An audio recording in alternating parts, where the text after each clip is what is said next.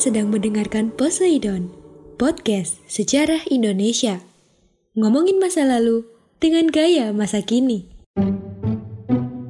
Halo semuanya, salam sejarah. Selamat datang kembali di podcast Sejarah Indonesia, podcast yang bikin kamu gagal move on. Sebelumnya, kami mengucapkan terima kasih kepada kalian yang telah mendukung podcast sejarah ini. Dan tentunya ke depannya kami akan berusaha membagikan karya-karya menarik lainnya. Stay tune ya! Oke, kembali lagi bersama aku Nisa Fazalina dan kali ini aku bakal bahas tentang respon internasional terhadap kemerdekaan Indonesia. Jadi, tahu nggak kalau sebuah negara itu akan diakui kemerdekaannya jika telah memenuhi beberapa syarat? Untuk dapat benar-benar terbebas dari penjajah dan merdeka menjadi sebuah negara, Indonesia pun harus memenuhi dua unsur, yaitu unsur konstitutif dan juga unsur deklaratif. Apa sih maksud dari kedua unsur itu? Unsur konstitutif yaitu meliputi wilayah, rakyat, dan pemerintahan yang berdaulat. Indonesia sudah memenuhinya. Indonesia pasca proklamasi masih belum memenuhi unsur deklaratif, yaitu pengakuan dari negara-negara lainnya. Hal itulah yang membuat Indonesia butuh adanya dukungan dan pengakuan. Untungnya, dalam kurun waktu setahun setelah proklamasi, Indonesia mendapat dukungan dari berbagai negara. Negara-negara pertama yang memberikan dukungan dan mengakui kemerdekaan Indonesia adalah Mesir, India, Australia, dan Vatikan. Nah, untuk lebih detailnya, yuk kita bahas satu persatu. Yang pertama adalah Mesir.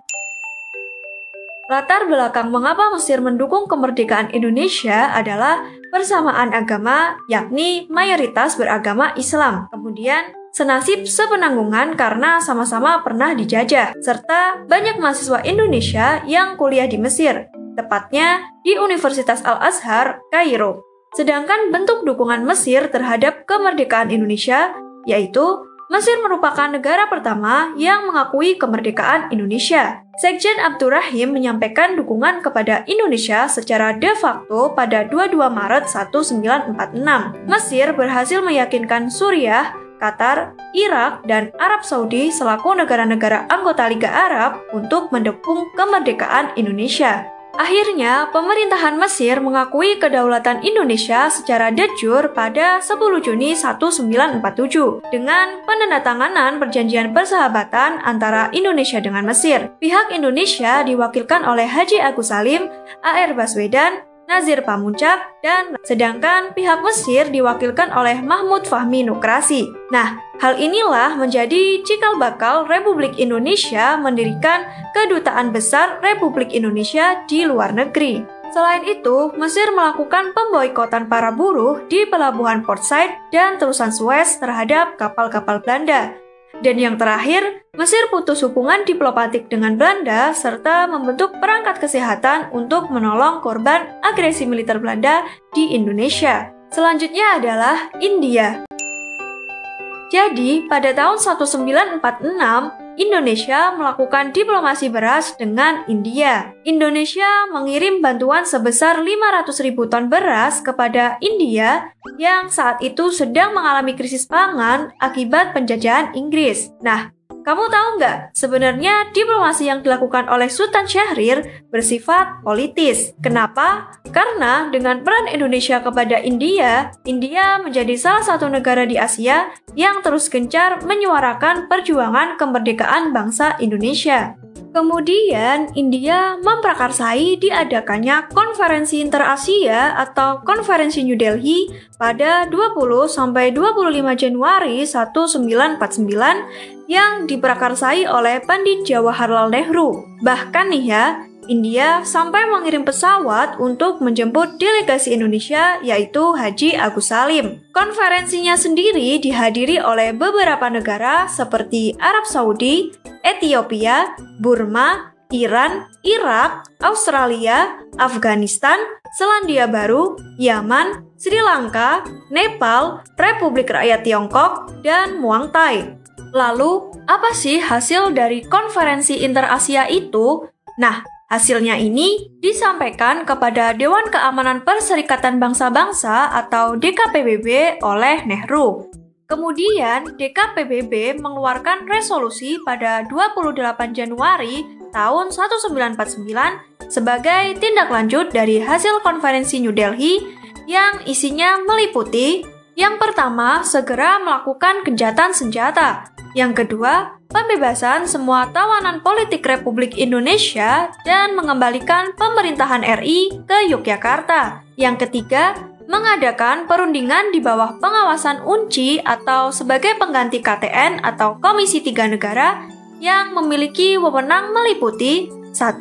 Memprakarsai perundingan dengan wakil-wakil daerah Indonesia guna membentuk pemerintahan sementara selambat-lambatnya 15 Maret 1949. 2 menyelenggarakan pemilihan umum untuk memilih Majelis Konstituante sebelum terbentuknya Republik Indonesia Serikat atau RIS. Yang ketiga, penyerahan kedaulatan terhadap RIS selambat-lambatnya 1 Juli 1949. Oh iya, India juga mengecam agresi militer Belanda 1 dan 2 yang dilakukan Belanda terhadap Indonesia. Negara yang ketiga adalah Australia.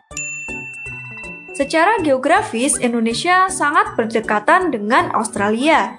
Hal itulah yang membuat Australia ikut terlibat dalam menyuarakan dukungan kemerdekaan Indonesia. Salah satu bentuk dukungannya adalah peristiwa Black Armada yang terjadi pada 24 September tahun 1945. Pada saat itu terjadi boykot besar-besaran terhadap kapal-kapal milik Belanda di pelabuhan Brisbane, Sydney, Melbourne yang membawa persenjataan milik Belanda menuju Indonesia. Kejadian tersebut didukung oleh Partai Buruh Australia yang pada saat itu menguasai pemerintahan Australia. Lalu, apa akibat dari peristiwa Black Armada?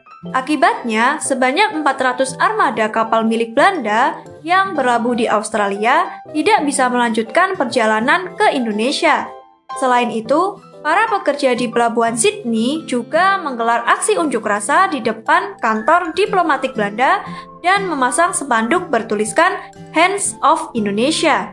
Singkatnya, beberapa peran Australia terhadap Indonesia adalah 1. Memfasilitasi kembalinya 1.400 tawanan perang Belanda asal Indonesia kembali ke tanah air. 2. Duduk dalam komite PBB untuk mendesak kemerdekaan Indonesia segera diakui. 3. Menjadi wakil Indonesia dalam Komisi Tiga Negara sebagai mediator terlaksananya Perjanjian Renville. 4.